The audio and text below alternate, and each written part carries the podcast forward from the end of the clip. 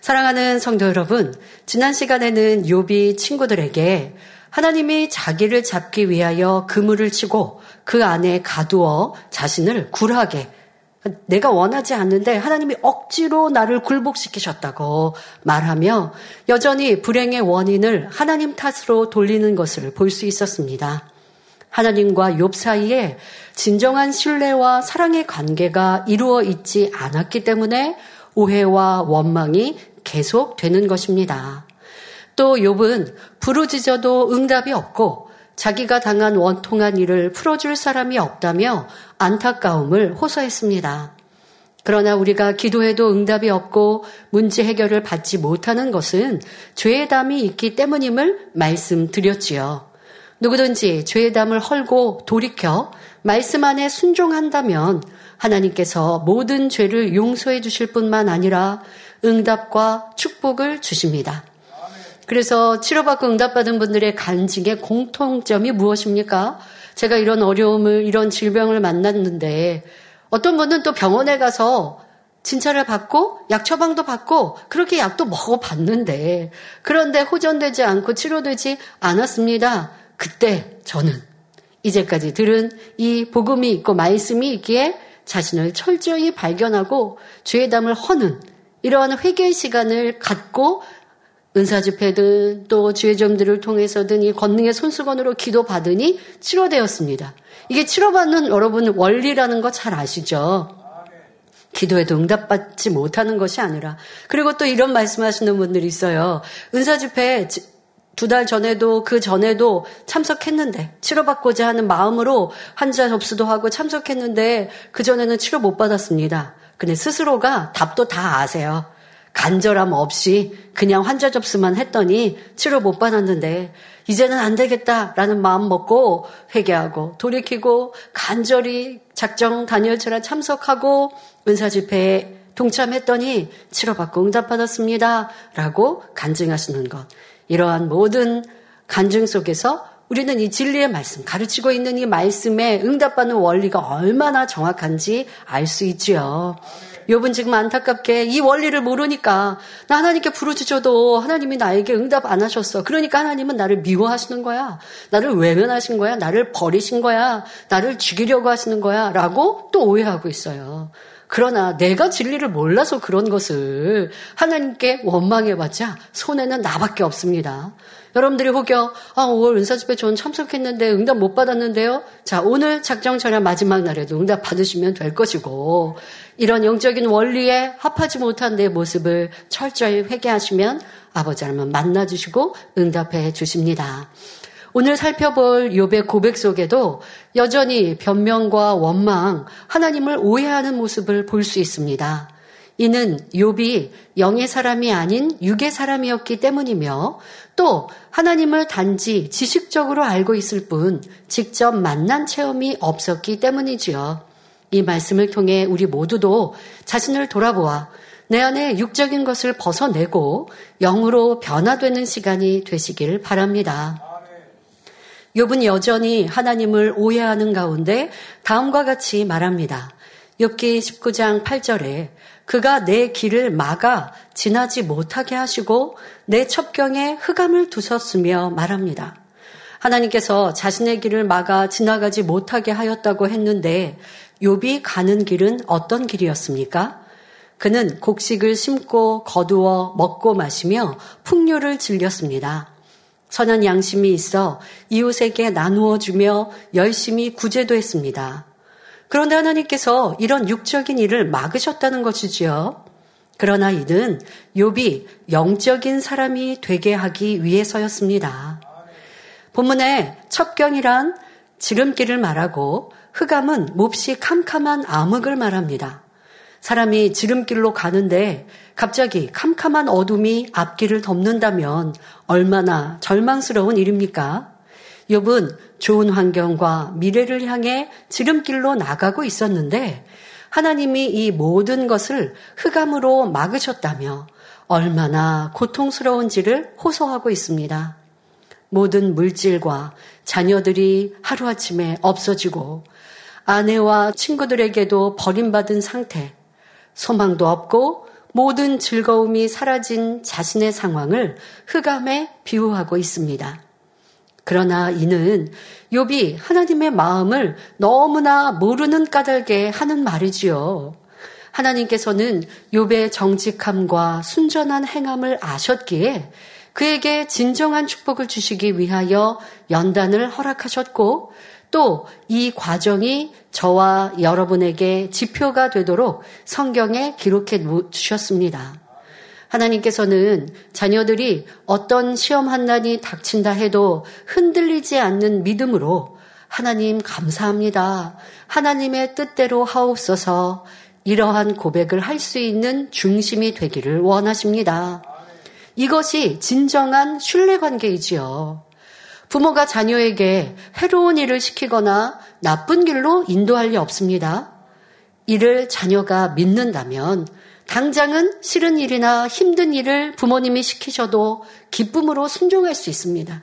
지금 당장 보기에는 너무 힘든데 그런데 엄마 아빠는 너 잘 되라고 이거 시키는 거야 라고 하실 때 부모님을 믿는다면 아, 그래, 내가 이해 안 돼도 부모님은 나에게 항상 좋은 것만 주셨으니까 하고 순종할 수 있는 것, 이것이 신뢰인 거예요. 근데 신뢰가 참 사랑이 이루어지지 않으면 계산해서 안 맞으면 순종할 수 없어요. 자꾸 물어볼 것이고. 아, 그거 아닌 것 같은데, 이렇게 하면 더 어려운 것 같은데요? 지금도 당장은 참 힘든데요? 이걸 제가 왜 꼭 해야 되나요? 이거는 신뢰관계가 상대를 온전히 믿지 못하기 때문이죠. 우리와 하나님의 관계도 이러한 모습은 아닌가 살펴야 하고 이번 아직 그러한 믿음을 영적인 믿음을 갖지 못하였기에 연단을 받고 있는 것이지요. 아버지 하나님은 우리 가운데 이런 믿음 하나님 앞에 온전한 신뢰 관계를 이루어 행하는 이런 믿음을 원하시고 그러한 믿음을 내보인다면 원수마귀 사단은 한 길로 왔다가 일곱 길로 물러갈 수밖에 없고 어떤 장애물도 문제되지 않으며 오직 형통한 길로만 인도받게 되는 것입니다. 육의 사람이 눈으로 계산으로는 지금 불통한 길을 가는 것 같은데 그 길이 형통한 결말로 오는 것이죠. 요셉이 가는 길이 불통한 것 같은데 성경은 형통했다라고 기록하시죠. 그런데 우리는 결과를 알기 때문에 그 영광을 알기 때문에 소년의 때, 청년의 때, 13년의 그 짧은 시간은 아닌데 그 시간에 받았던 연단이 후에 나타날 그 영광과 좋게 비교할 수 없기에 그 과정과 그 길, 그것이 형통함이었고 또 그 어려움 속에도 아버지 하나님께서 그때, 그때마다 형통한 길로 인도하신 것을 볼 수 있습니다. 요셉은 하나님을 믿고 신뢰하니 그 과정 중에 불평 원망하지 않더라는 거예요. 그런데 욥은 어때요? 지금 내 생각과 내 유익에 맞지 않고 너무 힘들고 어려운데 왜 이러한 일들을 하나님이 허락하셨는가? 그러니 하나님은 분명 나쁜 하나님이야. 라는 결론이 문제풀이가 왜 그렇게 나와요? 자, 이거는 잘못 문제를 풀고 있는 것이죠. 욥은 아직 이런 영적인 믿음을 이루지 못하였기에 연단을 통해 육의 믿음을 보이고 있습니다. 본문 6기 19장 9절에도 욥은 하나님이 나의 영광을 벗기시며 나의 면류관을 머리에서 취하시고 라고 말합니다. 면류관은 왕의 정복에 갖추어 쓰는 관으로서 권세를 상징하고 영광이란 빛나고 아름다운 명예를 말합니다. 그러면 하나님이 욥의 영광을 벗기시며 면류관을 취하셨다는 것은 무슨 의미일까요? 이는 한마디로 하나님께서 욥의 명예와 권세를 빼앗았다는 것입니다. 이렇게 자신의 불행의 원인을 하나님께 돌리는 말은 욥이 얼마나 육적인 사람인지를 알려주고 있는 것입니다. 예전에 욥은 부요함으로 인해 많은 사람들의 위로와 자랑거리가 되었습니다. 또한 사람들로부터 칭찬과 사랑을 받았는데 바로 이러한 것들이 욥의 영광이 되었지요. 그러나 이 모든 것이 하나님 때문에 다 사라졌다는 것입니다. 또 왕이 머리에 면류관을 쓰듯이 욥은 물질의 풍요로움으로 인해 권세를 누렸는데 하나님께서 물질을 빼앗아 가버리시니 그 권세가 다 없어졌다는 것이지요. 이는 그동안 욥이 누렸던 영광과 권세가 어떤 행위로 인함이 아니라 물질로 인한 것이었음을 말해줍니다. 그러니까 욥의 덕이, 욥의 온유함이 그것이 영광이 되고 멸류관이었다고 한다면 물질을 다 잃었어도 원망할 일이 아니잖아요. 지금은 욥에 모여든 사람들이 아 욥, 욥에서 나오는 그 아름다운 영의 향과 선의 향과 온유함으로 기뜨려 영적인 온유함으로 모이고 기뜨렸다면 육적인 어려움을 당한 것을 보고 떠나지 않을 것인데 지금 욥의 영광과 멸류가는 자기가 얻은 부요함 이것에서부터 왔고 그 부요함으로 사람들이 몰려왔는데 부요함이 없어지니까 떠나버리는 이런 육적인 상황들. 그러니 하나님께서 내 영광을, 내 면류관을, 내 관을 다 빼앗아 가셨다라고 말하고 있습니다. 욥이 부여할 때는 많은 사람이 깃들었는데 시험이 와서 모든 것을 잃고 나니 그 사람들도 욥의 그늘에서 떠나버렸습니다. 이는 하나님께서 함께 하실 때만이 진정한 영광이요. 육적인 조건으로 맺어진 인간관계가 얼마나 허망한지를 깨닫게 해주는 것입니다. 욥이 지혜로웠다면, 영적으로 지혜로웠다면 연단 중에 이걸 깨달아야 돼요. 야, 내가 이렇게 연단을 받고 어려움을 당하니 나를 사랑한다고 했고 어, 함께 했고 나를 칭찬했던 그들이 온데간데 없이 다 떠나갔는데 아, 그래. 육은 이렇게 허망한 것이구나. 육적인 좋은 관계. 지금 나는 너 없으면 안 돼. 너는 나에게 진정한 친구고, 너 어려움을 당하면 난 끝까지 함께 할 거고, 내가 너한테 생명까지도 줄 수 있어. 그러한 연인 관계, 부부 관계, 그런 친구 관계, 아무리 좋은 형제 관계였다 할지라도 지금 욥이 어려움을 당하니 다 떠나버립니다. 그럴 때, 그래, 육은 썩어지고 헛된 것이야.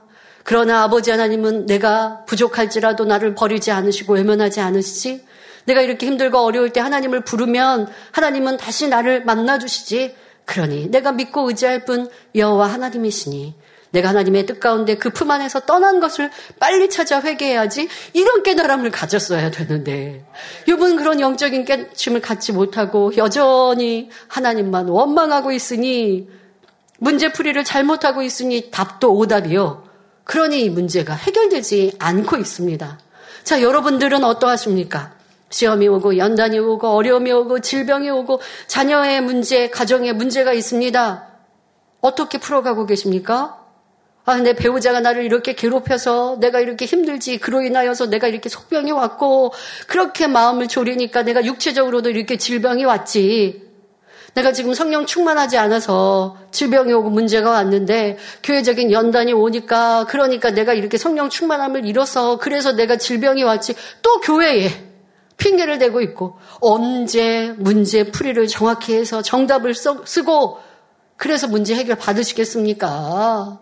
욕과 같이 욕의 친구와 같이 지금 이렇게 계속 잘못 육신의 생각 가운데 불평 원망을 하면 문제는 해결받지 못하고 그 안에서 다람쥐 쳇바퀴 돌듯 계속 괴로움과 힘듦과 고통을 당할 수밖에 없습니다.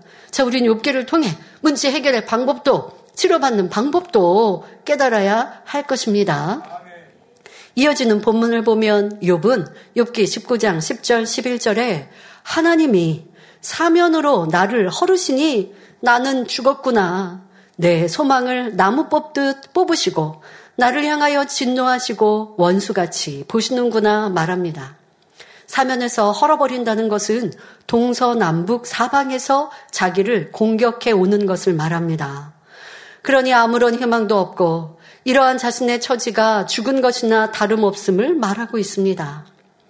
유괴 사람은 이처럼 큰 권세와 부를 누리다가 하루아침에 그 모든 것을 잃고 나면 죽음이라고 생각합니다. 하나님을 모르고 천국 소망이 없기 때문에 욥과 같은 처지에 놓이면 스스로 죽은 자라고 고백할 수밖에 없지요. 그러나 참으로 하나님을 믿는다면 설령 모든 것을 잃는다 해도 절망하는 것이 아니라 기뻐하고 감사해야 합니다. 기뻐하고 감사하는 것은 믿음의 행함이고 이 믿음의 행함은 하나님을 기쁘시게 함으로 결국 잃었던 것을 다시 얻을 수 있습니다. 더구나 이 땅의 삶은 잠시 잠깐이고 영원한 천국을 바라보는 소망이 있으니 기뻐하고 감사할 수 있는 것입니다. 그러니 우리의 삶의 가치는 이 땅에서의 물질이나 권세나 명예에 있지 않음을 늘 기억해야 합니다. 여러분은 연단회 때 무엇을 느끼셨습니까? 저는 연단회 때, 아, 사람들의 이러한 악한 마음, 또 내 안에 있는 부족한 모습들, 이런 모습을 발견하고 보니, 그래, 내가 믿고 의지할 분 아버지 하나님밖에 없으시구나. 더 아버지 하나님을 의지하는 거예요. 나를 의지해도 넘어질 것이요. 내 주변의 사람들이 떠납니까? 그것으로 고통당하는 게 아니라, 그래, 아버지 하나님이 든든한 힘이 되어주시고, 나의 방패요, 나의 산성이요, 나의 지키시는 힘이 되시니, 아무리 파도 속에 지금 파도가 치고 풍랑이는 바다 속에 항해하는 것 같다 할지라도, 그러니 더 하늘을 보고 아버지를 의지하지 않습니까?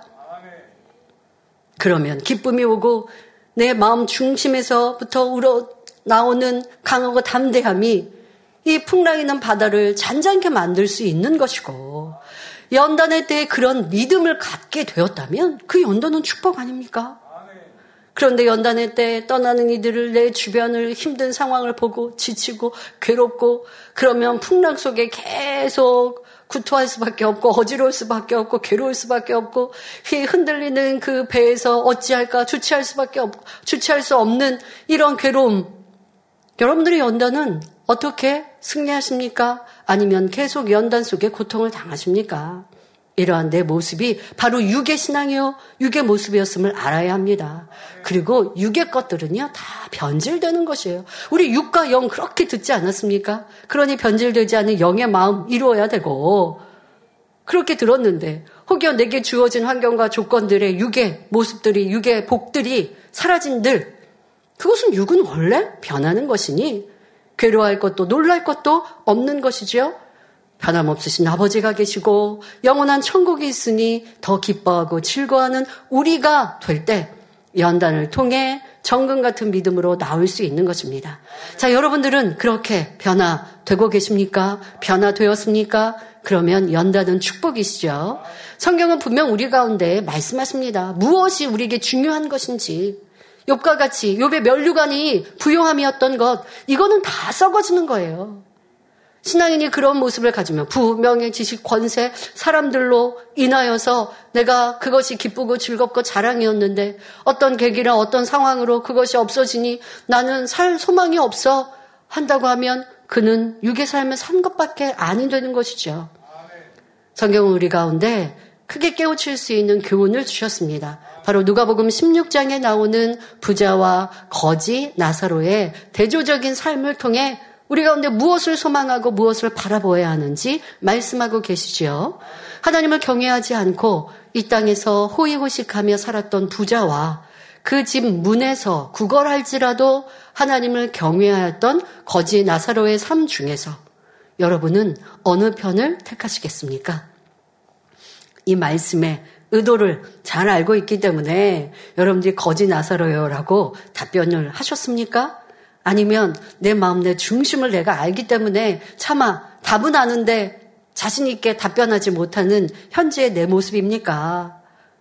아버지 하나님께서 왜 이것을 기록하셨는지 우리는 아는데도 여러분들이 거지나사로의 삶처럼 하나님을 경외하는 것을 중요하게 여기며 육에 썩어지고 헛된 것들은 뒤로 하고 참 진리를 쫓아 나갔는지 아니면 부자와 같은 그런 육의 것들로 인하여 기뻐하고 즐거워하고 그것이 나의 마음을 가득 채우고 있는지 다시 한번 점검해 보시기 바랍니다.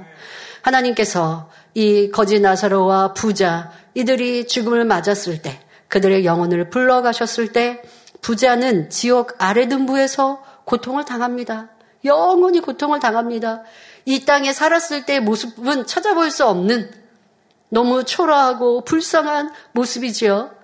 반대로 이 땅에서는 너무 안타까웠던 거지 나사로는 윗음부에서 찬란한 아름다운 옷을 입고 사마포를 입고 아브라함의 품에 안겨 안식을 누리고 있습니다. 자, 여러분들 그 모습의 차이가 어떠한가? 나는 이 땅에서 육의 것을 선택하고 즐거워하고 그랬는데 천국에서 무엇이 남는가? 구원은 받았는데 낙원에 이르러서 상급도 없고 내 집도 없이 살아야 된다면 이 얼마나 불쌍합니까? 그런데 이 땅에서 주를 위해 살았고 아버지 영광을 위해 살았어요. 그러더니 하늘의 그 영광이 너무나 찬란하고 크고 아름다운 내 집과 상급이 많은 구원받은 이들에게도 부러움의 대상이 되어지는 자 여러분들은 무엇을 선택하고 있는지 다시 한번 욥기를 통해 점검해 보아야 합니다. 그러므로 내세를 하는 사람이라면 당연히 거지 나사로처럼 하나님을 경외하여 천국에 가겠다고 할 것입니다. 그런데 욥에게는 이러한 믿음도 소망도 없었습니다. 하나님이 욥과 함께 하시면 설령 모든 것이 떠났을지라도 다시 돌아올 수 있는 것인데 영적인 믿음이 없으니 하나님을 원망했지요. 또 천국 소망이 없으니 스스로 죽은 자라 고백할 수밖에 없었던 것입니다. 이는 욥이 얼마나 육적인 상태에 있었는지를 나타내며 욥에게 있어 하나님은 참된 신도 참 아버지도 아니었음을 말해줍니다. 그러니 하나님과 참된 관계를 이루기 위해 연단이 필요할 수밖에 없는 것입니다. 그러면 내 소망을 나무 뽑듯 뽑으셨다는 말은 무슨 의미일까요? 욥의 소망은 자녀와 부, 명예, 권세 등 그가 탄탄하게 이루어 놓았던 모든 것이었습니다. 그런데 그 모든 것들이 순간에 사라졌으니 마치 뿌리가 깊이 내리지 않은 나무를 쉽게 뽑듯이 하나님께서 자기를 가볍게 뽑아 버렸다고 설명하고 있습니다. 아무리 가지가 많고 잎이 무성한 나무라 해도 그 뿌리가 힘없이 뽑혀 나간다면 얼마나 허무하겠습니까? 이처럼 육적인 것들은 언제든지 그 뿌리가 뽑힐 수 있으며 따라서 육적인 것에 소망을 두고 살아가는 삶이란 얼마나 허망하고 어리석은지 깨달아야 합니다. 비록 우리가 부와 명예, 권세를 누리지 못하며 부족하고 연약하다 해도 하나님을 바로 알고 믿는 영적인 사람이라면 실상은 부요한 삶인 것입니다. 사람의 눈에는 궁핍해 보일지라도 하나님께서 장차 영원한 천국에서 큰 영광과 상급으로 갚아주시기 때문입니다. 본문 11절에서 욥은 하나님이 나를 향하여 진노하신다고 말하고 있습니다. 자기가 당하고 있는 모든 시험 한 난, 고통과 절망과 아픔, 수고로움의 원인은 하나님이 진노하셨기 때문이라는 것입니다. 욥은 이렇게 엄청난 일을 당하게 만들 이는 바로 하나님밖에 없다고 생각했기 때문에 모든 원인을 하나님께 돌리며 분풀이하고 있습니다. 심지어 하나님이 자신을 원수같이 보신다 말하고 있습니다. 성도 여러분, 서로 원수 같은 관계에서는 어떤 현상이 나타납니까? 얼굴만 보아도 고개를 돌리고 눈빛을 마주치는 것도 싫어지며 상대의 숨소리만 들어도 몸소리가 쳐지며 심지어는 죽이고 싶은 마음이 들기도 합니다. 사람의 가장 악한 마음 중에 하나가 바로 원수 맺는 마음이지요. 그런데 악을 너무나 싫어하시며 더구나 원수를 사랑하라고 말씀하신 사랑의 하나님께서 욥을 원수같이 보고 있다는 것이니 얼마나 어이없고 무지한 말입니까? 사람들 관계에도 그럴 때가 있어요. 상대방이 자기를 미워하는 게 아닌데 자기 마음에 이 악이 악이 너무 심하니까 상대가 나를 이렇게 미워해 하고 오해하는 경우가 참 많죠. 하나님과의 관계도 그렇고 상대에 대해서 오해 이렇게 판단해 버리는 거예요.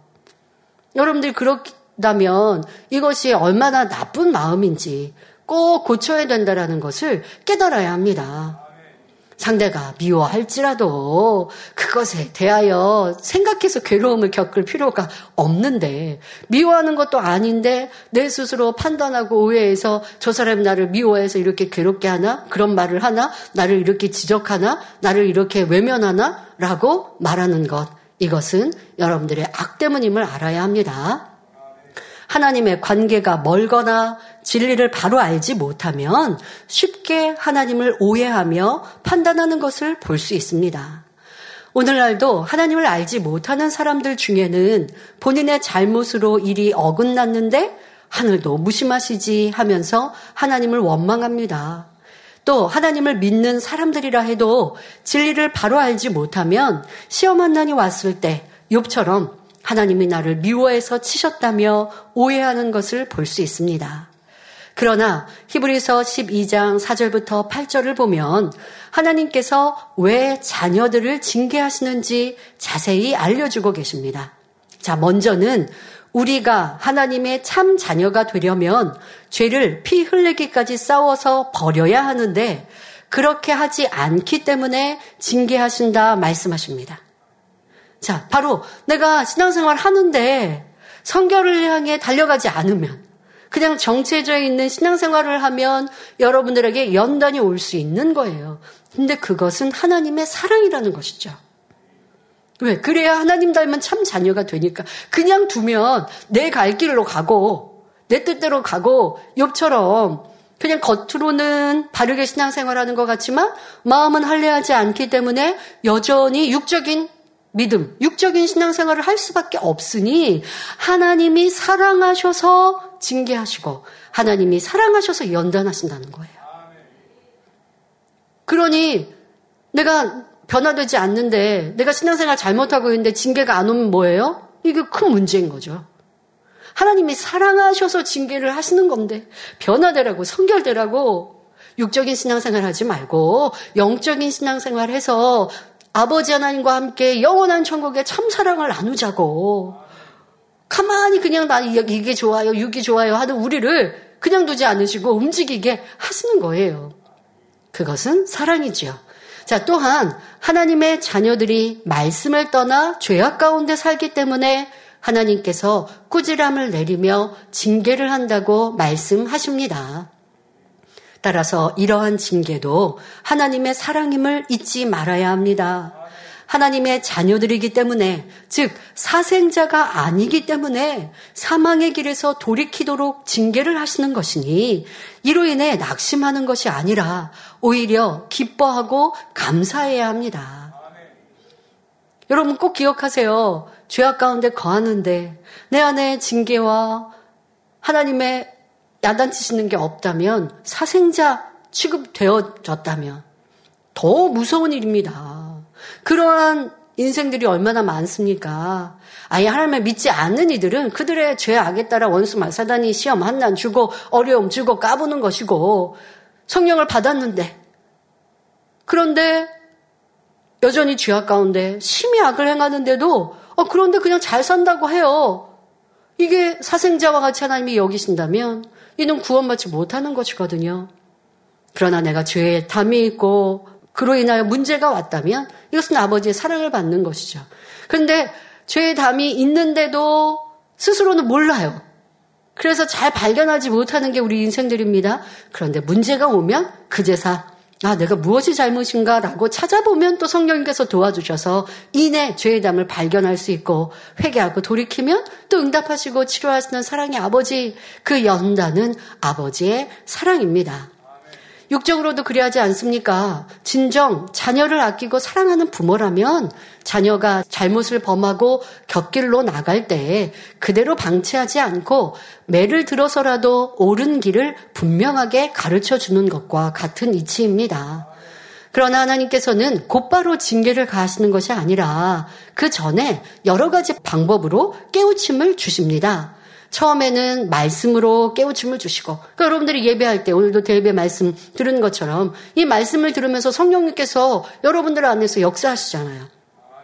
깨우침을 주시고 아 그래 내가 이렇게 살면 안 돼. 하고 여러분 마음에 감동을 주세요. 그러면 그 깨우침을 붙들고 기도하고 변화돼야 하는데 예배가 끝나고 나면 주일이 지나고 나면 또 내가 구습대로 살아가면 그러면 어찌해요? 내 마음 안에 계신 성령님께서 탄식하셔서 마음의 공고함을 또 느끼게 하십니다. 아, 이러면 안 되는데. 뭘 해도 기쁨이 없고 즐거움이 없고 내 마음이 불안하고 육개강의 그 전에 몇 주 전에 말씀드린 대로 이 불안함을 느낍니다. 이 또한도 여러분들이 그 성령의 음성을 들어야 돼요. 근데 죄를요 반복해서 짓고 짓다 보면요 이 불안함도 이제 사라지는 때 이제 사생자, 사생자가 되어버린 것이죠. 그런데 내 안에 성령님이 탄식하셔서 공고함이 주어질 때 이때라도 여러분들이 빨리 회개하고 돌이켜야 합니다. 그런데 성령께서 역사하셔도 듣지 않습니다. 여전히 불순종합니다. 그러면 이제 책망이 오죠. 책망하시면 때로는 질병이나 시험 한난이나 어려움들이 옵니다. 그런데 이때도 계속 불순종이 나가면 갈수록 점점 더 무거운 징계가 허락되는 것입니다.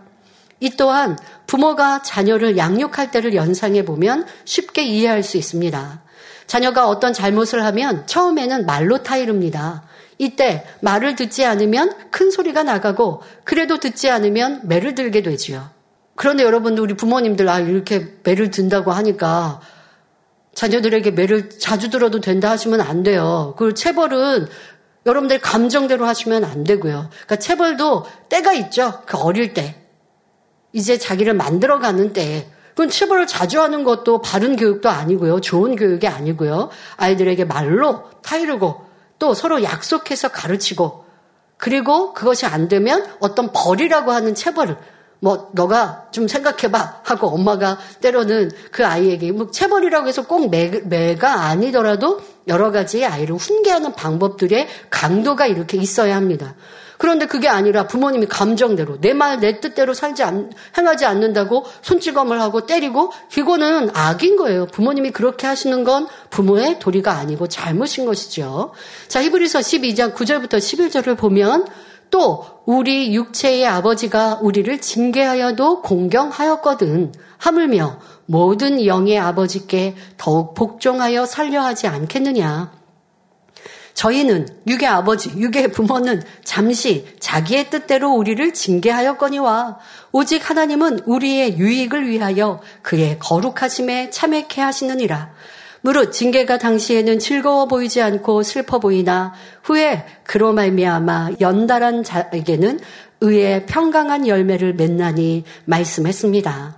즉 하나님께서는 우리의 유익을 위해 그의 거룩하심에 우리를 참여케 하시려고 우리에게 징계를 허락하신다는 말씀입니다.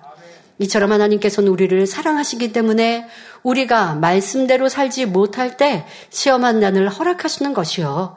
징계를 가하심으로 진리 안에 살도록 인도하십니다. 즉 하나님께서는 각 사람의 악의 모습을 빼내어 온전케 만드시기 위해 연단을 가하시는 것이지요. 그리고 우리가 연단을 통해 죄악을 버리고 나면 정금 같은 믿음을 소유한 믿음의 선진들처럼 존귀한 사람이 될 수 있습니다. 따라서 내 잘못으로 인해 연단을 받았을지라도 결국 연단은 축복이요 감사한 일인 것입니다. 욥은 육적인 사람이므로 연단의 때에 하나님 앞에 원망, 불평의 말을 하지만 우리 성도님들은 영적인 사람이 되어 항상 기뻐하고 감사함으로 축복의 열매를 맺으시기 바랍니다. 아이 그럼 나는 아직 육의 사람이면 불평 원망해도 하나님이 이해하시나? 아니요. 그게 얼마나 어리석은지 욥기를 통해 지금 듣고 있는 거예요. 그러니까 욥이 시험 만난을 떠나고 응답과 축복을 받으려면 이 불평 원망을 그쳤을 때 축복으로 바뀌었다니까요. 그러니까 나는 육의 사람이니까 불평하고 원망했지. 라고 말하면 안 되고 이 육의 사람이 영의 사람으로 바뀌기 위해도 불평, 원망, 이유, 변명 버려야 되는 것이고 또 이 시험 한 날을 이기기 위해서도 여러분들의 불평, 원망을 벗어내야 하는 것입니다. 이어지는 6기 19장 12절에 그 군대가 일제히 나와서 길을 수축하고 나를 치며 내 장막을 둘러 진쳤구나 말합니다. 여기서 군대란 실제로 군병들을 말하는 것이 아니라 욥의 친구들을 의미합니다. 친구들이 욥을 얼마나 힘들게 했으면 군대라고 표현했겠습니까? 친구들이 욥에게 힘을 주어 말하며 큰 소리 내는 것을 욥은 강한 군대가 일제히 나아오는 것으로 비유한 것입니다.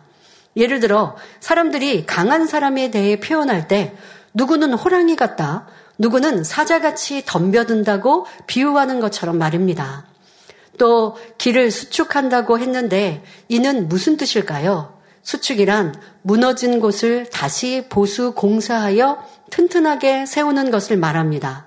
즉, 낡은 것을 새롭게 고치고 더 낫게 손질한다는 것이니 문자적으로는 좋은 의미이지만 욥은 전혀 다른 뜻으로 말하고 있습니다.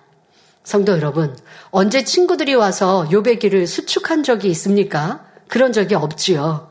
그러니 군대가 일제히 나와 길을 수축한다는 것은 친구들이 그동안 요백에 이것이 잘못되었다, 저것이 잘못되었다면서 계속 요배 말을 꼬투리 잡아 아무렇게나 고쳐 나갔다는 의미입니다. 즉, 욥은 친구들이 자신의 가는 길, 자신의 말, 자신의 의도 등을 자꾸 번복시키며 고쳐나가고 있다고 말하는 것입니다. 그러니까 나는 의로운데 친구들은 너는 의로운 게 아니야. 너는 악해. 이렇게 하죠. 그러니까 이거, 이거를 지금, 어, 자기를 수축했다라고 말하는데 좋은 의미가 아니라 내 마음과 나도 잘 모르면서 저렇게 나를 나쁘게 바꿔서 말하고 있다라고 친구들이 이렇게 자기를 괴롭히고 있다라고 설명하고자 하는 것입니다. 이번 지금 자신이 얼마나 힘든 상황인지를 비우들어 설명하고 있는 것입니다. 이어서 나를 치며 내 장막을 둘러 진쳤다는 것은 친구들이 욥을 군대처럼 둘러서 공격하는 것을 말합니다. 그런데 이 모든 것은 바로 하나님께서 욥을 원수같이 보심으로 친구들을 시켜서 그렇게 하도록 하신 것이다. 이런 뜻으로 말하고 있습니다. 이처럼 친구들의 잘못을 혹독하게도 하나님께 돌리고 있습니다. 참으로 이해 안 되는 욥의 말이지만 성도님들은 욥의 처량하고 힘든 처지를 이해하면서 들으시기 바랍니다. 그리고 사실 이런 모습이 우리 인생들에게, 우리에게도 참으로 많이 있다는 것을 깨달으시면 좋겠어요. 내가 실수하고 잘못했는데 하나님께 원망하죠. 또, 어, 내가 아니면 상대방이 나를 좀 힘들게 하는데 그 상대방만 탓하는 게 아니고 그 상대방을 누가 그렇게 시켰다라고 오해하는 이런 경우도 있고 때로는 교회 안에서 보면 또 뭐 주의종을 그렇게 오해하기도 하고 함께하는 일꾼들이 서로 좀 불편하거나 상대가 나에게 이렇게 이렇게 권면하는데 혼자 판단하는 거예요. 오해하는 거예요. 아, 조혜정님이 저 사람에게 나를 이렇게 오해하게 만들었나? 나에게 이렇게 말하라고 시켰나? 이렇게 상대도 미워하고 그 윗사람도 말하지 않은 말을 시켰다고 판단하고 정지하고 그러니 더 괴로워지고 점점점 늪으로 빠져드는 내 악. 이러한 것들을 우리는 신속히 발견하여 버려야 할 것입니다.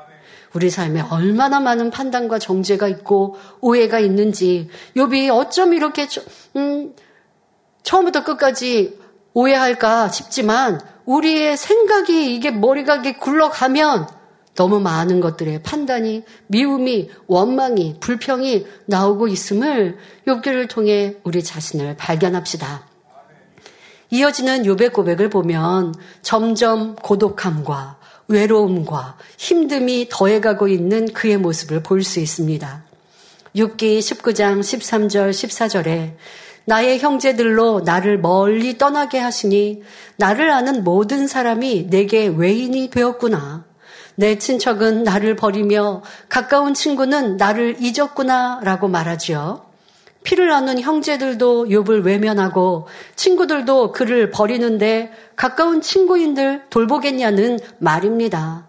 요한일서 4장 20절에 누구든지 하나님을 사랑하노라 하고 그 형제를 미워하면 이는 거짓말하는 자니 보는 바 그 형제를 사랑치 아니하는 자가 보지 못하는 바 하나님을 사랑할 수가 없느니라 말씀합니다.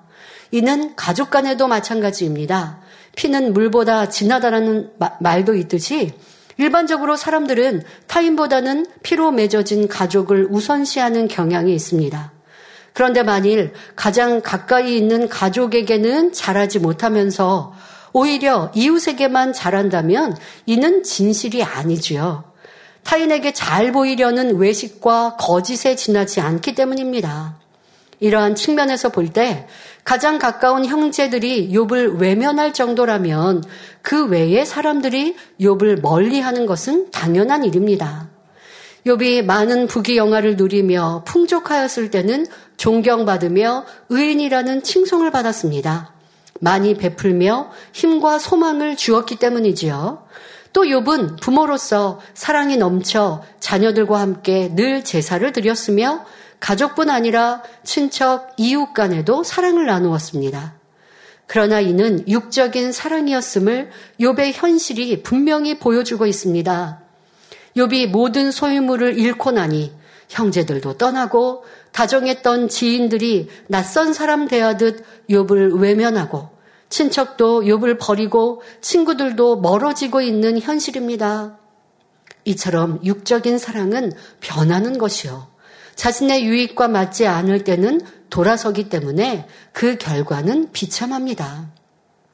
물질로 심은 것은 그 물질이 사라지면 외면당할 수밖에 없고 권세로 심은 것은 그 권세가 떨어지면 멀어질 수밖에 없습니다. 이렇게 육으로 심은 것은 아무 쓸모가 없는 것입니다. 그런데 욥은 주위 사람들이 자기를 떠난 것도 하나님이 그렇게 만든 것이라고 말하고 있습니다. 이어지는 본문도 육적인 사랑의 결과물을 여실히 보여줍니다.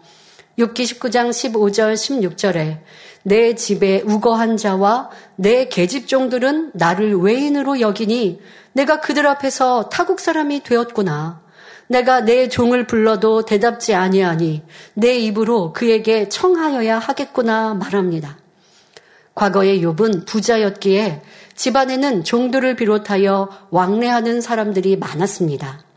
그런데 이제는 여종들마저 주인인 욥을 오히려 외인처럼 이방인처럼 낯선 사람처럼 대합니다. 여종들이 욥을 얼마나 무시하였는지 욥이 자신을 타국인이라고 표현할 정도였습니다. 주인을 당연히 섬겨야 할 종들이건만 욥이 부르면 대답도 하지 않습니다.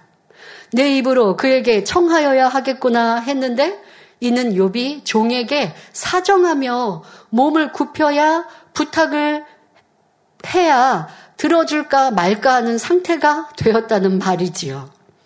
종들까지도 자신을 무시하며 주객이 전도된 상황이니 욥의 고통과 슬픔과 아픔은 말로 다 표현하기 어려웠을 것입니다. 게다가 사랑했던 사람들로부터 미움과 버림받을 때 그 고통이 얼마나 크겠습니까? 욥은 너무나 가슴 아픈 심정으로 지난 날을 되돌아보고 있습니다. 욥이 물질이 많을 때 얼마나 많은 사람들을 대접하고 구제하며 잘 돌보아 주었습니까? 친구들이 문병을 온 것도 평소에 욥의 도움을 받았기 때문이지요. 욥은 친구들에게 잘해 주었던 지난 날이 있기 때문에 지금도 그들을 향해 이런저런 말을 당당하게 할 수 있는 것입니다. 그러나 욥에게 돌아온 것은 아무것도 없으며 멸시천대 조롱만 받고 있을 뿐입니다. 그렇다면 여기서 우리가 얻을 수 있는 교훈은 무엇일까요? 바로 육과 영의 가치에 관한 것입니다. 자, 첫째는 육적인 믿음을 영적인 믿음으로 바꿔야 한다는 것입니다. 욥은 하나님을 지식적으로 알고 육적으로 믿었기 때문에 하나님께서 욥을 연단하실 수밖에 없었습니다. 하나님을 머리로 아는 지식적인 믿음으로는 하나님을 만날 수도 없고 응답받을 수도 성령의 음성을 들을 수도 없습니다. 그러니 연단을 통해 지식적인 믿음이 영적인 믿음으로 바뀌어야 합니다. 이 여러분들이 욥기를 보면 우리가 크게 주제를 여러분들 알아야죠. 하나님이 욥을 왜 연단하셨는가? 라고 하는 이유이죠. 자, 왜 연단하셨어요? 욥의 육적인 신앙을 영적인 신앙으로 바꾸게 하기 위해서입니다. 육적인 신앙, 육적인 모습이었다는 것이 계속 불평과 원망, 친구들과 다투고 변론하는 그리고 미워하는 모습을 통해서 보여주고 있잖아요. 자, 여러분들도 한마디로 아, 내 신앙이 영인가 육인가 이거를 발견해야 되는 거예요. 그걸 항상 점검하면서 신앙생활을 해야 돼요. 어, 나는 충성 열심히 하고 있는데요. 모이게 힘쓰고 있는데요. 그 기도 빠지지 않고 하고 있는데요. 왜 기도하고? 왜 충성하십니까? 하나님이 원하시는 영적인 신앙생활 하기 위해 기도하는 거예요. 근데 기도한다고 하는데 변화는 안 돼요. 이거 문제가 아주 심각하죠. 그러면은 왜 그런가? 이걸 찾아야 되는 거죠. 그래, 기도는 하고 있지만 내가 응답 주세요. 축복해 주세요. 이렇게 기도하고 있지. 기도를 통해 내 자신을 발견하고 변화시키는 이런 기도는 안 하고 있구나. 무슨 말입니까? 아버지 하나님, 저 영의 사람 되고 싶어요. 막달라 마리아 같은 선한 마음 이루게 해주시고, 루카 같은 도리를 쫓는 사람 되게 해주시고, 이렇게 좋은 거는 다 갖다가 기도한다고요. 그런데 선, 실상 나에게 도리를 쫓지 않는 모습은 모르고 있는 거예요. 보려고 하고 인정하려고 하지 않아요. 여전히 말씀을 듣고도 직장에 가서 누가 나를 힘들게 하면 미워합니다. 아우, 저 사람, 저 상사는 없었으면 좋겠어. 이런 마음을 갖습니다.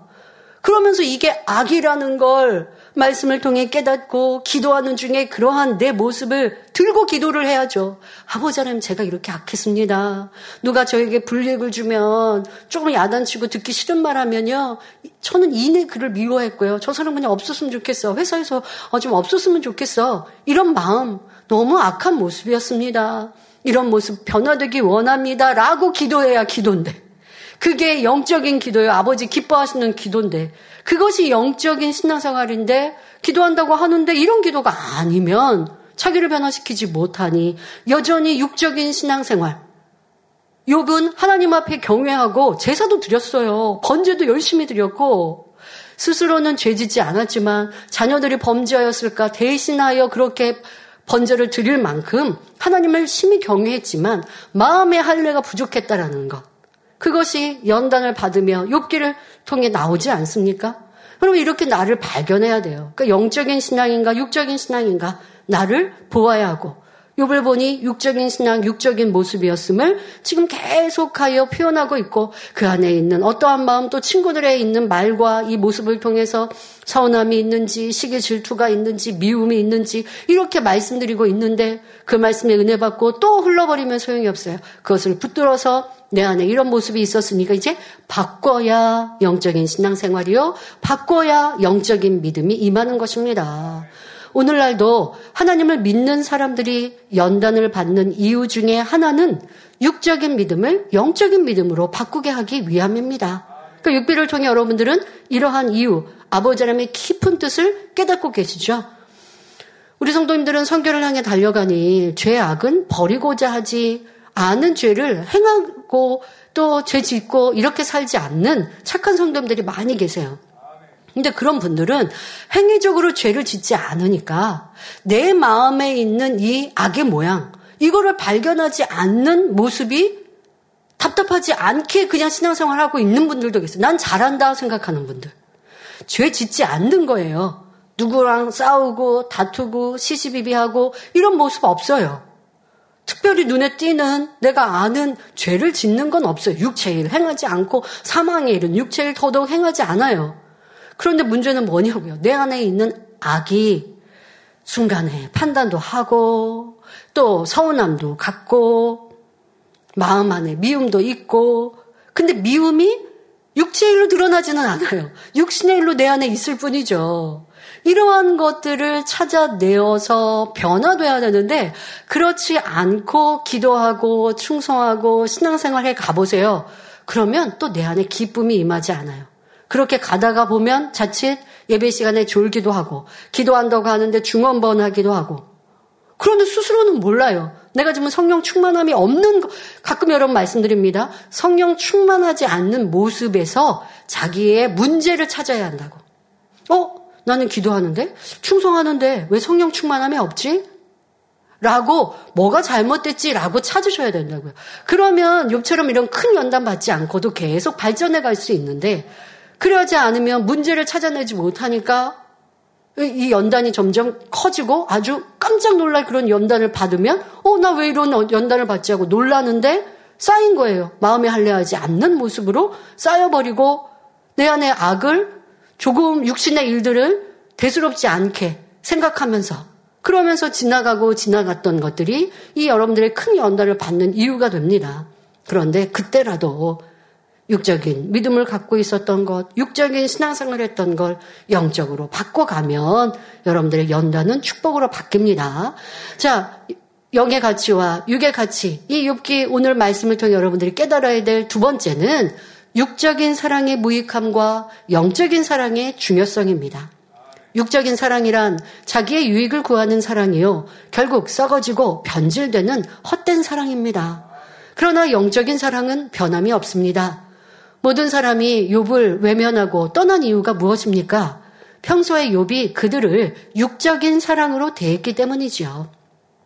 현재 시험 한난 중에 욥의 입에서 나오는 원망과 불평등을 보면 욥이 육의 사람임을 알 수 있습니다. 이런 마음에서 어떻게 영적인 사랑을 주고받을 수 있겠습니까? 이는 욥이 풍요로웠을 때에도 사람들에게 영적인 사랑으로 공급한 것이 아님을 증명하는 것입니다. 만일 욥이 영적인 사랑을 했다면 형제나 친구들에 대한 마음이 변함없었을 것이고, 그러니까 부요, 부, 부요할 때뿐 아니라 연단을 받는 중에도 변함이 없었을 거예요. 그러면 자신을 판단 정죄하는 친구들이라도 같이 정죄하는 이러한 모습이 나오지 않았겠지요. 그런데 욥은 지금 어찌하고 있어요? 지금 그 전에는 친구들과 사랑한다라고 했지만 지금 연단을 받으니까 친구들하고 싸우고 있고 또 판단하고 있고 정죄하고 있는 이 모습이 아 전이나 지금이나 영적인 사랑이 아니었음을 보여주는 것이지요. 어, 이러한 욥의 모습들, 욥의 이 어, 모습들 이런 것들을 여러분들이 보시면서 나는 내 자녀, 내 배우자 사랑하고 영적인 사랑이라 생각하는데 그게 아닌 내 모습. 지금 내가 친한 사람, 가까운 사람, 섬기는 사람, 아, 내가 저 사람을 아주 소중히 귀히 여기고 있는데 정말 그리한 영적인 사랑인가? 이러한 욥의 모습을 통해서 아, 욥의 이런 연단의 속에 나오는 육적인 모습 속에서 나의 모습도 찾아야 할 것입니다. 또 욥은 하나님께 대해서도 영적인 사랑을 이루지 못한 것을 볼 수 있습니다. 영적인 사랑을 하였다면 시험 한난 속에서 원망, 원망 불평하지 않고 끝까지 인내하며 감사했을 것입니다. 하지만 욥은 하나님에 대한 사랑도 온전하지 못하였습니다. 이렇게 욥의 사랑이 육의 사랑이니 욥의 사람들 또한 욥을 외면하거나 떠났던 것입니다. 욥이 풍요로웠을 때 많은 이들에게 소망을 주고 도와주었지만 결국 영적인 사랑이 아닌 육적인 사랑이었기 때문에 그들이 욥을 떠나고 아무것도 남지 않은 것입니다. 고린도전서 13장 말씀대로 오래 참고 온유하며 상대의 유익을 구해주는 영적인 사랑을 했다면 욥의 사람들이 욥을 떠나지 않았을 것입니다. 이처럼 사람들이 변하는 것은 육적인 사랑이기 때문입니다. 물론 영적인 사랑을 주었는데도 상대가 배신하는 일도 있습니다. 바로 예수님을 팔아넘긴 가론 유다처럼 마음이 너무나 강팍한 사람의 경우이지요. 우리는 이런 악한 사람이 되어서는 안 됩니다. 받은 은혜와 사랑에 보답하며 항상 변함없는 사랑을 이루어야겠습니다. 또 내가 먼저 영의 사랑을 이루어 주변 사람들을 변화시키는 능력 있는 영의 일꾼들로 나오시기를 주님의 이름으로 기원합니다. 여러분들이 때로는 어렵고 연단 중에 있을 때 내 주변 사람들이 떠납니까? 여러분들을 괴롭게 하고 힘들게 합니까? 그럴 때 사람들로 인하여 힘들어하지 마시고 아 내가 육의 사랑을 했구나. 그것을 돌이켜서 이제는 영의 사랑을 해야지라고 다짐하시면 연단은 축복이라고요. 그런데 사람들로 인하여 괴롭고 힘들어하면 연단을 해서 여러분들이 참 깨우쳐야 될 이 가치를 못 깨닫는 것이죠. 욥은 지금 계속하여 그리하고 있지만 우리는 욥기를 통해 우리 스스로 이제 발견하도록 여러분 말씀을 드리고 있습니다. 욥의 사람들이 떠난 이런 육의 사랑의 관계가 얼마나 허무한 것임을 우리는 깨닫고 우리는 영의 사랑을 하는 사람이요. 혹여 상대가 변화되지 않았을지라도 그로 인하여 낙심하지 마시고 변함없는 사랑을 이루면 참 사랑의 관계를 이룰 수 있게 됩니다. 결론을 말씀드립니다. 사랑하는 성도 여러분, 오늘은 욥의 외롭고 처량한 처지를 살펴보면서 육적인 사랑의 무익함과 영적인 사랑의 중요성에 대해서 말씀드렸습니다. 성경에서는 변하지 않는 영적인 사랑이 나옵니다. 대표적으로 다윗과 요나단의 사랑을 들 수 있습니다. 요나단의 아버지는 이스라엘 초대 임금인 사울이고 다윗은 사울의 신하였습니다. 그런데 다윗이 전쟁에 나갈 때마다 승리하여 백성들에게 인기가 높아지자 사울 왕이 질투를 느껴 미움이 생기고 급기야는 다윗을 죽이려고 하였지요. 이때 요나단은 사울 왕의 장남으로서 왕위를 이어받을 수 있는 후계자입니다. 하지만 사심이나 욕심이 없었기 때문에 왕이라는 직책에 연연하지 않았습니다. 요나단은 장차 다윗이 왕이 될 것이며 자신의 아버지 사울 왕은 망하게 될 것도 알고 있었습니다. 영적으로 이제 깨어나 있으니 이것을 느끼고 아는 것이죠. 그런데도 요나단은 다윗을 죽이지 않고 오히려 보호해주고 지켜주었죠. 사울이 왕위를 지키기 위해 다윗을 죽이려고 혈안이 되었을 때 요나단은 생명의 위협을 무릅쓰고 다윗을 구해주었습니다.